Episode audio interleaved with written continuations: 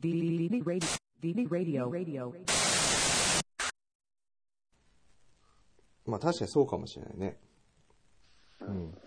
そうなんだよ。意外と、そう考えるとなぜいじめられるのかっていう、その、原因自体を知るのっていうのは、結構、まあ、あ、こんなにあっさりわかることなんだなって、あ、それ、それが防げるかどうかは別として。うん。うん。これだけほら、話題にななってるじゃん、やっぱいじめって。うん。昔からずっと。そうだね。うん。で、ねえうちら大人になったって、そのいじめってなくならないわけじゃん、会社で。だってそうだし、社会だってそうだし、うん。人種でもそうだし。まあな、なんだろうね、そういうやっぱ、は、外れてる人をちょっとね、そういう、叩くのか、うん。なんかそういう傾向はあるよね、そういう、今のある自粛警察みたいな、あ、そうそう。同調圧力的なやつとかね。うん。うん。そういうのはなんか出てくる。なんか誰か敵を、敵なのかな敵を作って叩くみたいなやつは、やっぱもう、そこら中にあるね。うん、ある。要は別に、そのきっかけは何でもいいと思うんだよね。うん。うん。だからたまたまそこにあったきっかけを利用して、うん。まあその一般的によく言う、ただ言いたいだけってやつ。うん。だから、どんな、まあ、きっかけでもいいんだよね。そんなにうん。理由なんかは。うん。でもまあ、そんな中でも、やっぱりこう、自分が圧倒的に有利な立場、つまり、その、まあ、要は正義を振り振りかざせるような、大義名分のあるような話題に対して意見するのがやっぱり一番言いやすいと思うんだよね。うん。うん。なるほど。ちょっとまあそういう話が出たから、ちょっと、あの、一つね、まあ体験的なところも含めて、うんあの、話すとさ、うん。私いじめ、あーなんか、まあリュウクの言ういじめみたいな感じじゃないけど、俺もなんか結構中学校の頃さ、そういう経験をしていて、うんで、まあどっちかっていうとね、確かに俺もなんかその悪い意味で目立っちゃう時があって、で、確かにその、攻撃される時もあったんだけど、うん。そういう時のね、まあ対処法というかさ、うん。一番やっちゃいけないのが、うん。そういう何かされた時にそれに対して反応してしまうことなんだよね。ああ、過剰にね。あの、過剰でもいいんだけど、なんかその感情的になったりとか、ちょっとでも、うん。あの、そうそう、まあ、あの、過剰でもちょっとでも反応すると、それにまた、ね、あの、相手が反応して、エスカレートしちゃうのよ。うん。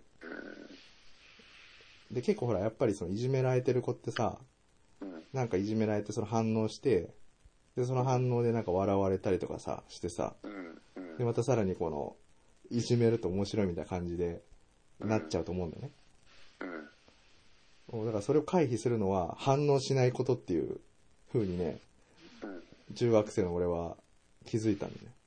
ああ、なるほどね。だからもう、何、やられても特に無反応だと、あ、なんかちょっと面白くないなって思って、うん。あの、気がそら、それるというかね。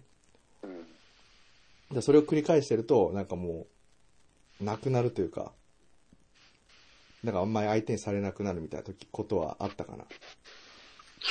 あの、なんか今話聞いてて思ったんだけど、うんなんかそれってやっぱり、ちょっと無理やりかもしれないんだけどさ、うん。結局なんかそれってやっぱりクラスの平均値にやっぱりよ寄ろうとしてる行動だと思うんだよね。うん。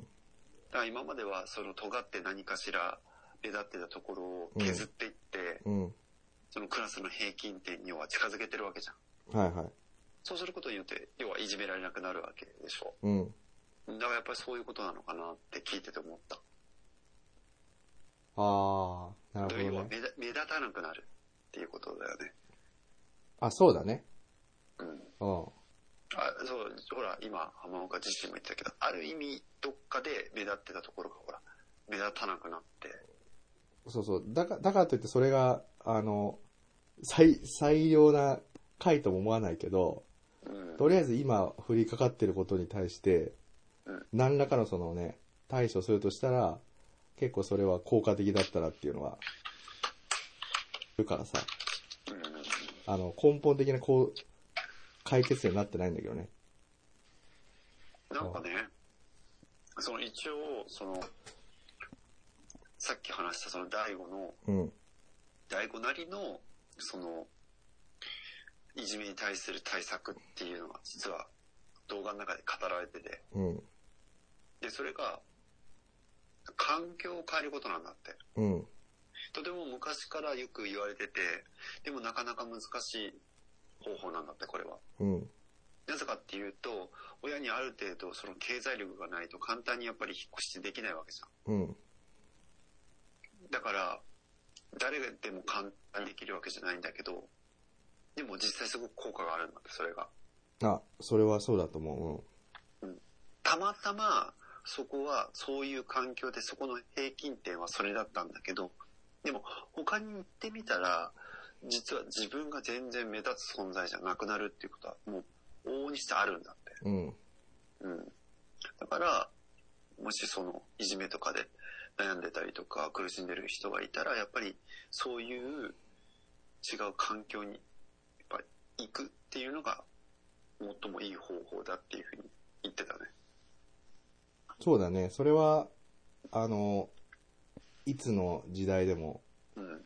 何歳になっても使えると思う、それはね。うん。まあそういう理屈からね、さっき言った理屈で。だってある意味、ブラック企業とかもそうじゃん。あ、そうだよね。そいや、本当そう思うう。よ。そこで頑張ってね、潰れちゃうんだったら、ね、職場を変えるとかね、うんそういう風にした方がいいもんね。あれ何なんだろうね。俺本当に、うーん、まさに自分が勤めてた会社っていうのが、本当もろをさ、うん。まあ浜岡は多分今のね、会社ずっと、まあ、新卒、新卒というか第二新卒かなちょっとわかんないけど、うん。同じ会社で働いてるわけじゃん。うん。だから、ちょっとまあ、その他の会社と比べたりっていうのはないからわからない部分でもあるかもしれないけど、うん。なんか、あ自分も転職一回しかしてないからね、そんなに偉いことは言えないんだけどさ。うんでも、まあ、少なくともそうすると、比較はできるようになるじゃん。うん。前の会社と比べてどそううかだっていねうの。うん。を。で、やっぱ比べた時に、どれだけ自分が恐ろしい会社にいたかっていうのはすごくよく分かって。そうなんだ。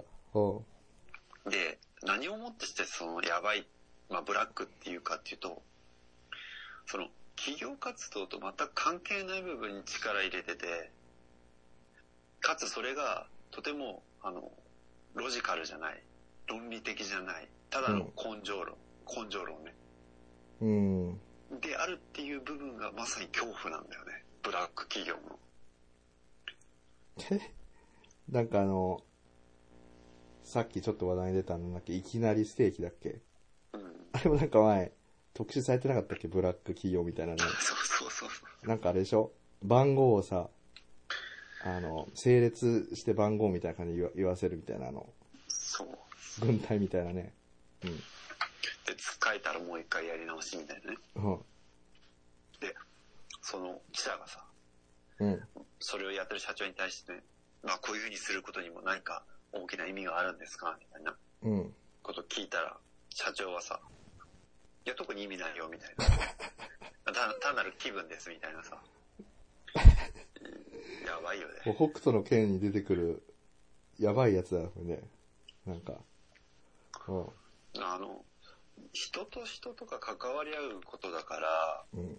もちろんその、感情がそこに生まれるのはもうこれは人間以上当たり前だから仕方ないけど、うん。でも企業活動っていうのは極力それを、まあ、要は省いて、うん。ねシステマチックにこう行うっていうことを、やっぱり目的としてるわけじゃん。うん。だって最大限の利益を上げることがさ、どんなに綺麗事言ったって会社の務めなわけじゃん。うん。なのにさ、それに逆らって、今のさ、機内ステーキの社長みたくさ、気分ですとかっていうのは、もう最悪だよね。まあね。うん。まあでも幸いほら、今そういう会社ってさ、あの、働き方改革とかさ、そういうやつとかで淘汰されていくからね。そうだね。うん。俺、なん、これごめんね、すごい自分ばっかりペラペラペラペまラあ全然いいよ申し訳ないんだけどそれがいや、 DT ラジオの、ね、いいとこだからね。うん。いや、あのさ、その、なんでね、そもそも、今言った通り、うん昔はね、そういうふうに、なんていうの、まあ、根性論とかさ、うん。そういった会社が多くてね。今は、まあそういう時代じゃない、そじゃあなぜそういう時代になったかって、まあ自分なりに考えてみたんだけど、うん。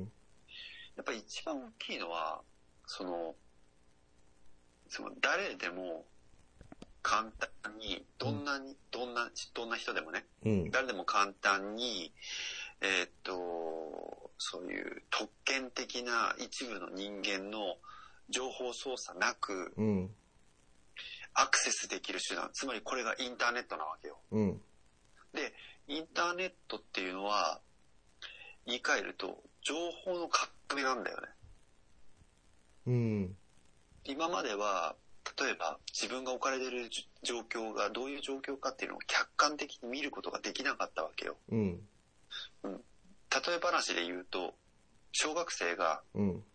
なんでキリンは、えっ、と、黄色い色をしてて、まだらな色になってるのか、うん。調べようとした時に、うちらが小学生の時って図書館に行くしか方法がなかったわけよ。そあ、れ自か、分もでしく調はべ、ようと思ったらね。そうそうそう、自分で調べようと思った。それか、もしくは先生に聞くかうん。うん。しかなかったわけね。うん。だけど今って、例えばキリンがなんで黄色くて、まあその点々がついてるのかって、うん。調べようと思ったら、まずネット開くじゃん。うん。で、それはまさにその情報の革命なわけよ。誰でも簡単に分け隔てなく、需要的なそういう何か支配されるものなくね、うん。自由に情報をこう得ることができる世の中になったと。うん。だから、結局、そういう閉鎖的な、うん例えば会社の環境ね、うん。あの、さっき言ったブラック企業みたいな、うん。そういったものが淘汰されたんだなっていうのが、自分の中でこう論理的につながったわけよ。ああ。いやー、まさにでもそれすごい大事だよね、情報ってね。うんでもさ、ちょっと飛ぶと、飛ぶけどさ、うんうん怖いのってさ、この情報をアクセスできる状態でもさ、うんなんかその今の状況を肯定しちゃう人って結構多いじゃん。それはどういうこと例えばそのブラック企業だったとしても客観的にね。うんうんで、自分も、これはちょっときついなっていうのをわ分かりつつも、うんその状況で我慢しちゃうみたいな人ってさ、結構多くないああ、なるほど。で、その調べ、調べる能力もあるわけよ、その人は。うんうんで、多分自分がそのブラック企業だっていうことも、多分分かってても、うん。うんなんだろうな。あの、そのまま今の職場に居続けちゃう人って結結構か分かんないけど、それなりにいるような気がするんだよいね。や、いや、いや、そうそうそうそう。いや、絶対、絶対そう。いや、まさに自分がいた会社がそうだった。やっぱりその転職とかっていうのにさ、それなりにまあね、あの、決断しないといいけないからさ、で、リスクなわけじゃん。リスクを取って、よりいい方に行ける可能性もあるし、あるし、ダメになっちゃう可能性もあるから、それだったら今の状態で我慢しようって考える人がさ、やっぱ一定数いるっていうのが結構悩ましいところなんだよね。もう、そうなんだよ。いや、いや、本当にそう思うよ。だそれが結構さ、今のその日本が変わらないうん。大きな要因の一つのような気がするんだよね、結局ね、そのね、転職したくてもね、うんまあいろいろ理由はあると思う。例えば能力的に足りないとか、うん覚悟が足りないとか、うんあとは、その自分のレベルをあの見誤見誤ってしまって、うんえっと希望してる会社に転職できないとか、うんいろいろ理由はあるとは思うんだけど、うん結局会社に残る人って転職できない人なんだよあしたくてもあもちろんあのいいんだよ自分がさ好きでその会社にいて何の不満もなければそれはそれで正解なんだからいいんだけどただ本当はその会社に対してすごく不満があって他の会社に転職したいって思ってるのに転職できない人っていると思うんだよーうんで、さっき浜岡が言った通り、大多数のその転職できない人たちで、その会社が構成されてるわけ。そうでそこにを経営者はさついてくるわけでしょうん。それをいいことにねうん。だから番号言ってもどうせやめねえだろみたいなそうそうそう。だから変わんないんだよ。あの、根本的な体質が。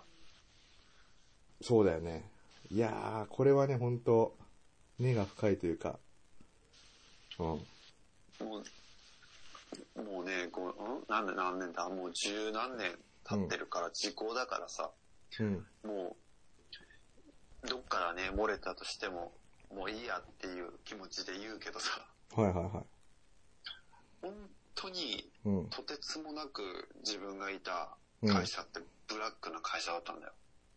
あそれは何他のやつ調べてもってこともうだってさ、うんそう、さっき言ってたね、その、 で誰が調べたって、その、めちゃくちゃ悪い評価がついてるわけよ。あそうなんだうん。あの、コメントにね。あ出てくるねそういうのそうそう、例えばその、一部を抜粋すると、うんうんその、ハローワークではね、あの、ボーナス、ね、何ヶ月って書いてあるのに、うん 実際にもらえるボーナスっていうのは、もうその10分の1だとかさ。それはさ単純に 詐欺だなうんそうそうそうそう。もうそれだけでもやばいじゃん。うんだってね、そもそもさ、雇用関係っていうのはさ、うんそう、サラリーで成り立ってるわけだから、それをごまかしちゃったらもうほら、それも成り立たなくなるわけで、うんまあそれでもやばいの、やばいんだけど、でもまあ、基本的にはやっぱり会社の体質についての不う満がん多くて、うんそそれで辞めていく人たちっていうのが、やっぱ大多数なわうけよ。んうんそれでさ、そこまでさ、自分がいる会社をさ、うんそう悪く言われたら、やっぱりさ、いる人たちだって面白くないじゃん。うんだけど、結局その会社にいるっていうのは、うんあの、そこにいいいなければいけない理由というか、まあ、えー出られない、他の会社に行けないからだと自分は思うんだよね。うんまあ確かにそうかもねあの、自分の中で許容しちゃうんだよね。これぐらいではいいか、みたいな。うんまあねうん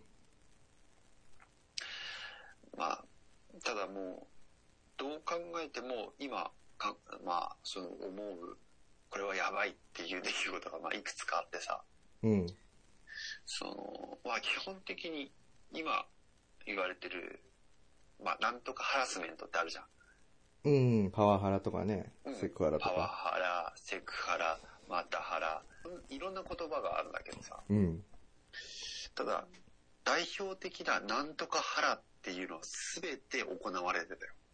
おおうんパワハラはもう当たり前。これをに日常茶飯事パパワワハハラ、ラああはいうん。セクハラもあります。うはん。うん、で、またハラもあります。いああうん。あの、余裕で、その、なんていうか、産休取るともう二度と会社に帰ってこれないみたいな雰囲気になったりとか。マジかうんうん全然まああったし。で、まあ、例えばその、セクハラに関しても、うんもともとその、ほ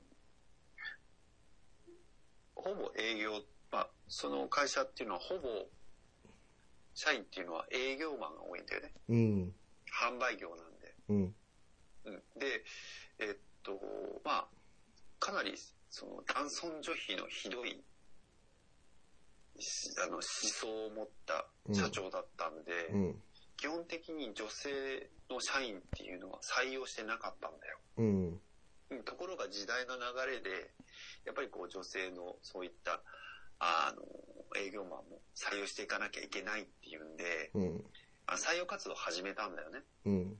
ところが今までその女性の営業マンを雇った経験がなかったがゆえに、うん。今までいた、えーっと、年上のね、うん。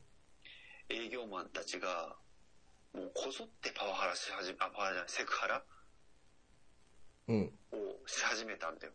新しいその女性社員たちに対して。ああ、珍しいからそう、新卒で入ってきた女性社員っていうのは、まだまだ社会のことも知らないし、うん。やっぱりほら、圧倒的なそういう社会的な立場が上の人間から言われれば、うん。まあ最初のうちは、まあ甘んじて受け入れてしまう部分っていうのは、まうんあ、。多々ああるわけで、うん。でそこに付け入って、まあそのセクハラっていうのが、まあ、起きたりとか、うん。あもうそれはもう日常茶飯事だったよ。あの、紹介できる範囲で言うとなんか、あるのか、具体的な。だ例えばあのプライベートで要はあの付き合いとかお付き合いしろとかああ、飲みに行こうみたいな。あそうそうそうそうそうそう強強制的にうん。だからその仕事とはまだ関係ないのに、うん。そのまあ社会経験として、まあ、付き合い付き合って俺のほら何かに付き合いみたういん。な、っなるほど。はいはていうこともまあ普通にあったし、い。うん。あとはその体をこう何だろう触る触った触触ったりとかねスキンシップで触ったりとかああ。挙句の果てには、その、要は、体を求めたりとかね。あ、そういうのもあるんだ。そういうのもあったね。それは何あの、えっ、と、飲み会とかそういう場でってことそうだね。うん。あのーやっぱり営業だからさ、うん。そういう飲み会っていうのは、その時代っていうのはまあ、よくあって、うん。そういったところで、まあ、酔った勢いで、うん。そういったことを強要したりとかさ。あとはもう、うん。それですごくやばいなと思うのが、うん。もう、その、なんていうの、圧倒的に上の立場の人なんだよ。例えば、下手するとさ、そうのん副社長クラスの人とか、うん。そういう人たちがそういうふうなことをするわけだよ。はいはい。あまあそれはちょっと会社としてやばいよねまださその末端の社員ちょちょっとさ、うんその1年先輩とかだったらまだ話はわかるけどさうん。もうね部長クラスとかさうん。課長クラスの人がそういう新卒に対してまあさそういうなんだろうセセクハラしてるってお前今考えたらすごい会社だなと思うよなるほどね。まあでも、逆に言うとそういう上の方の人の方がさ、なんかそういうなんていうの麻痺しちゃってさ、うん自分の思い通りになるんだって思って、やりがちってのも一方であるかもしれないね。あまあその言い分っていうわけではないと思うけど全く、 理屈には合ってないけど、うん。まあ、うちらの時代はそれが当たり前だったみたいな、そうだね。うん、そういうふうにして、うんそのなんていうんだろうそのみんな立派な営業マンになっていったとかさ、あまーあ、そういう理屈なんだと思うんだよ多分そうなんじゃない自分が経験してきたことをしてるんじゃないかね。うんそうそうなんだよね、うん。でそのただ結果それはでもその人たちの時代はそれが常識であったとしても、まあ、時代とともにね変わっていくわけじゃないそうだよね。うん。常識はねうん。でそうするとどうなるかっていうと大量にやめていくわけようん。でやっぱり、えーそこでそのなんて言うんだろうな家で例えるならばさあの土台がもうぐらついてる欠陥住宅みたいなもんよね うまいこと言うね。うん。だってさ、新卒は次の年もまあまあまあまあ、あの、悪名が広がらない限りはさ、うん。まあ入ってくるわけじゃん。まあね。でも、その上のさ、2年、3年、4年とかっていうさ、そのまあ、比較的若い人たちの層っていうのは、まあ大量に辞めていくわけでしょ。うん。で、急にその上って、まあその、段階の世代の人たちになるわけじゃん。うん。そうするとまさにその、本当に欠陥住宅なんだ、わけよ。うん。もうなんかスカスカ。うん。うんだからもう、き、なんていうの、会社よく言われる、あの、会社のぐらついてる状況というかさ、うん。そういう感じだったね。なるほど。で、その、女性社員とかやっぱやめた。うん。あの、あのこれももう、10年、たつ10年以上も経つから言っちゃうけど、うん。うちの会社は毎年必ず1回裁判を、1回以上裁判を、あの、起こされてて、元社員から。おう。それがさっき言ったセクハラであったりとか、あとパワハラああ。を受けたっていうんで会社を辞めて、えーその後に、うん。まあ、裁判で訴えられるっていうのは、まあ、毎年あってさ、うん。まあ、それでもめげないっていうのもすごいよね。まあね、そうだね。そこまでさ、元社員から訴えられてるのにか、会社の体質を変えないっていうところも、まあ、すごいなと思ったよ。それは、ああ、でもすごいね。それはなんだ、よ、よっぽどそういう、なんていうの、硬い業界ってことなのかね、その、なんまあ、か、そうだね。ううんん。一般的に、まあ、お堅い業界っていうやつよね。まあ、そういう、株式で上場とかしてたら風評被害でさ、株が一気に下がったりして、それは結構、やばいじゃんね。あちなみにね、その、うちの会社は、えっ、と、未公開ですね。ああ、なるほど。それだから結構ポイントなんじゃないそれって。そうなんだよ。いや、もう社長はそこら辺がさ、まあ、あざとくてさ、うん。結局ね、まあその、株式公開することによってさ、大量の資本、あ、まあ資金がね、入ってきて、うん。より会社をそう拡張しやすくしやす、あ拡張しやすくなるんだけど、うん。でもそれと同時にやっぱりほら、あの、他のそういった、まあ株主からの意見っていうのを、まあ、聞かなきゃいけなくなってくるわけ。そうなんそうすだるよと。うん。うん。あ、ごめん。どうぞ。あいやいや、そう、そう、そうかなと思ってさ。外圧があるわけじゃん、株、上場すると。うん。まあ日本って少ないとは言うけどさ、うん。あの、世界に比べては。うん。 でも基本株式会社だったらね、その、やっぱ、株価にね、影響されるから、やっぱそういうネガティブなさ、ニュースとかはね、あの、当然業績にも影響してくると思うから、嫌がると思うけどね、経営者の人は。なんか、まあワンマンだったんで、やうん。っぱりそれ、他からね、意見言われるのを極端に嫌う社長だったから、まあ、未公開でしたね。上場してなかったね。ああ、なんかそれでも、なんかそれなりの確固たる収益源があるっていうことじゃないとなんか説明つかないね、それね。うん、まあその、業界自体が結構、そのニッチな業界だったんで、その、まあライバルも少なかったし、うん。うん。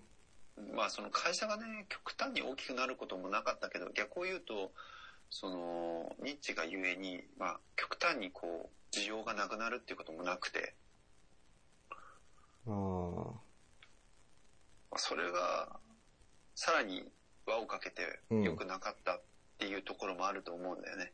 やっぱり、競争の激しい業界だったらあ、、うん。そんなに人材流出してればすぐほら会社潰れるし、はいはい、そうだね。それで、他の人に、そうだね、とこ行っちゃって、行っちゃうもんね。うん。まあ淘汰されるわけじゃん。淘汰されると思うよ、普通は。うん、でもやっぱりさ、もともとそんなにね、あの、なんていうの、みんながこう争うような土俵じゃないところで戦戦ってればさ、うん。ちょっとばかり不利になったとしても、もう相手がいないわけだかうんうんうん。ら、まあ潰れることもないし、でそれがさらにこう輪をかけてそういった、例えば、ね、セクハラだったりパワハラだったりとかっていうことをまあ常習化させてたのかなっていうふうに思うだからもうね、今考えると。確信犯でやってるんじゃないもう、その、うんトップの人は。そうなんだよね。そうやっても別に、潰れることはないだろうと。うんうん。だから、うん、なんか、こう、ある意味、すごく、確かに、まあ、あの、無駄な時間ではあったけど、うん。うん勉強にはなったね。あだからそこからでもね、実はさ、うん今振り返ってみてもさ、あの、本当に面白い話なんだけど、あ、うん。人生の教訓で得られたのって会社じゃなくて、それ以外のことで得られたことが多いなって思った。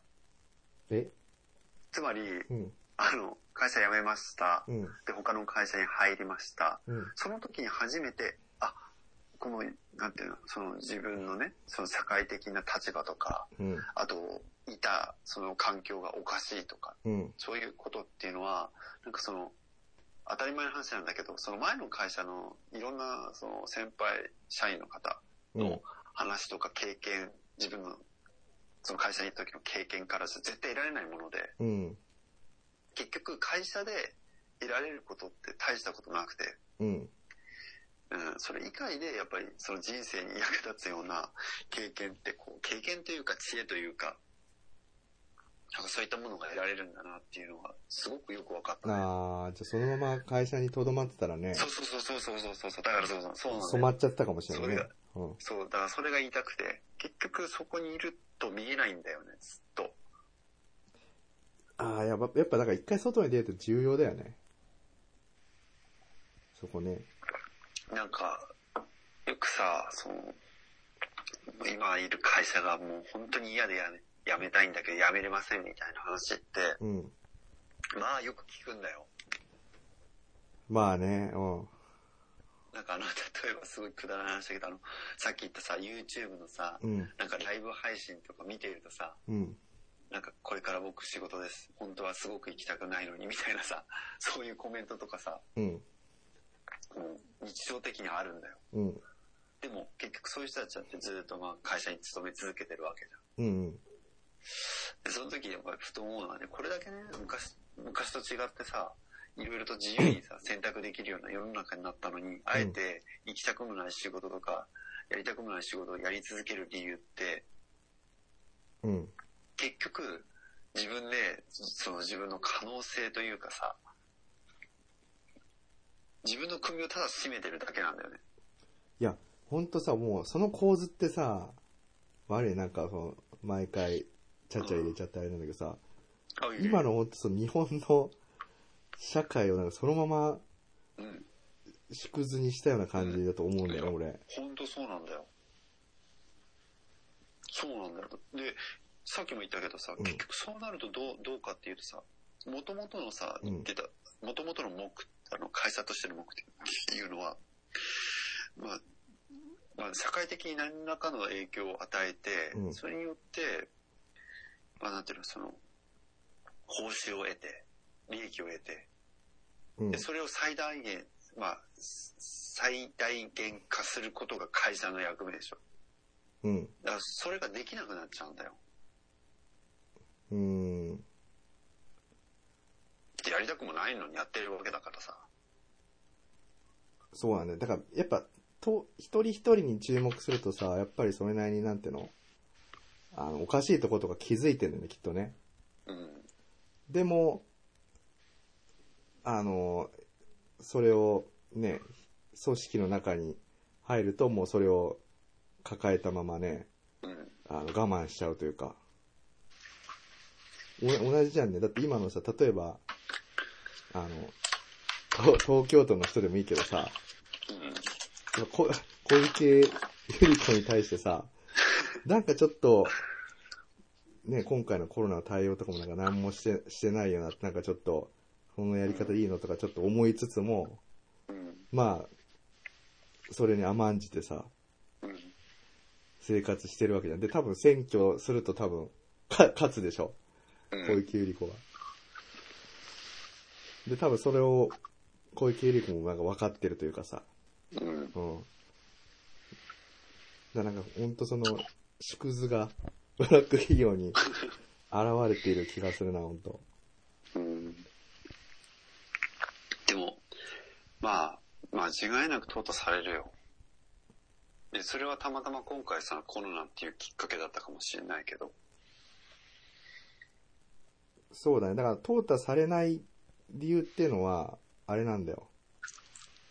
やっぱ今まで日本全体がさ、うん。経済成長してたからなんだよね。うんうんうんうん。うん。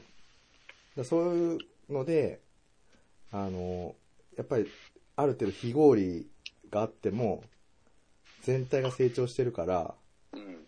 あの、そのひ一つの会社も成長してるっていうようにさ、うんあの、なってたと思うんだけど、今って全体が成長してないじゃないうん。だからさ、あの、今までと同じやり方してたら当然、あの、売り上げも多分伸びないから、うん。うん、あの、ま自然消滅していくと思うな、うん。多分。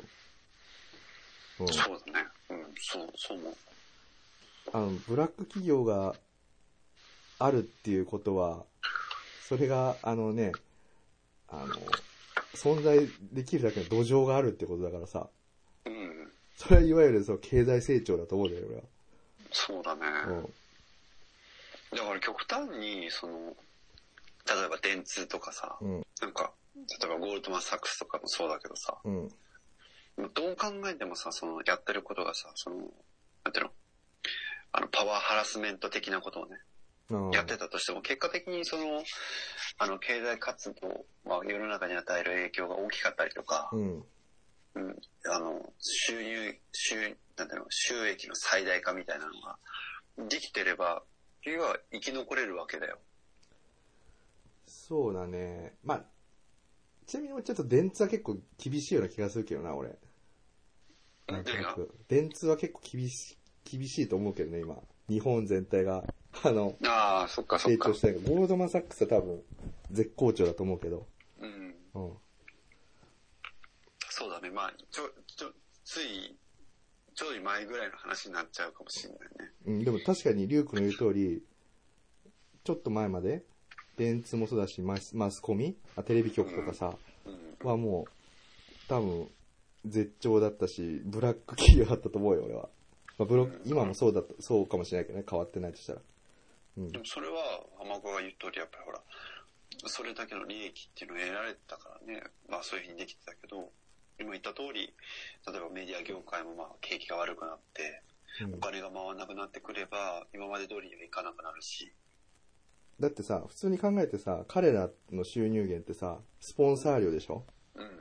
で、そのスポンサーは、その企業なんだからさ、 企業の売り上げが減ったらさ、当然スポンサー料も減る減るし、そう。で、さらに、あの、今ってそのネうん、ね、ネットも、ネットの方がさ、台頭してきてるからさ、CM もほらネットの方が多多いわけでさ、そうだね。お金を、要は、えっと、その、例えば、その、マスメディアとかさ、 あの芸能界とかそういったさ、そうテそレビう、関連の方に回さなくなればさ、そうそう、で、実際電通がやってんのって、そのテレビの枠を抑えることだからさ、うん、基本テレビなんだよね、あの、フォーカスしてんのは。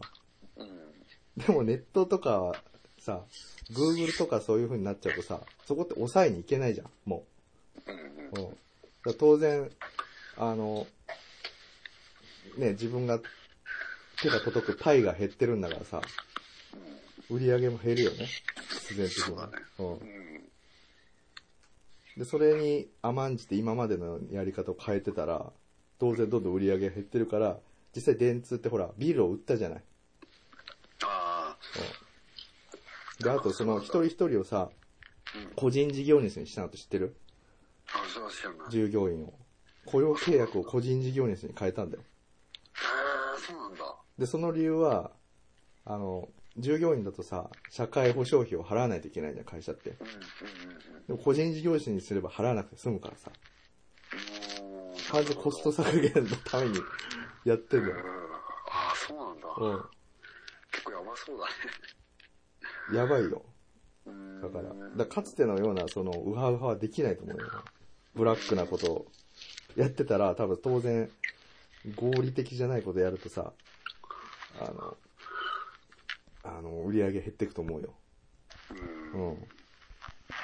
ちなみに、ごめん、ちょっと話ずれ、まあ、それに関連してて全く関係ない話ではないんだけどさ、はいはいはい俺個人的に思うのが、その、もうここ10年って多分、その、いわゆるさ、えっ、と、経済格差ってはいいうのはははいい絶。対開くと思うし、ほとんどの若い層の人たちとかは、生活困難になるっていうふうに俺は思うんだよ、個人的には。うんうんで、そのリテラシーの高い人間が、えー戦略的に、要はそういった富を、あのなんだろう、こう、占めるうん。時代が絶対来るって思ってね、例えば個人投資家とか、うん。そういう人たちが。だけど、結局さ、その、これいつもの話の方にどんどんどんどん引き寄せられていくんだけど。いいよ。来たねあ。の、け結俺が好き局、なそ領の、域に。結局さ、その、最近、やっぱりすごく実感するんだけど、うん。